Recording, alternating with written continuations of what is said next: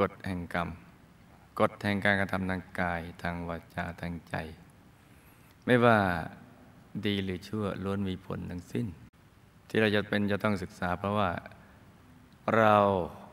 และทุกๆคนตกอยู่ภายใต้กฎแห่งกรรมนี้ ซึ่งเป็นกฎที่ครอบคลุมสรรพสัตว์และสรรพสิ่งทั้งหลาย ไม่มีใครที่จะหลีกเลี่ยงได้ กฎหมายเนี่ยอาจจะหลีกเลี่ยงได้เป็นบางครั้งบางคราว กฎเกณฑ์ต่าง ๆ ก็เช่นเดียวกัน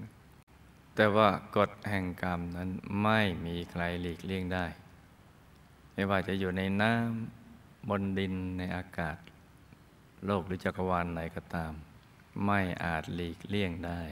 ตราบใดที่เรายังมีการกระทำทางกายทางวาจาและใจ ไม่ว่าดีหรือชั่วจะเล็กน้อยหรืออะไรกันแล้วแต่ ล้วนมีผลทั้งสิ้น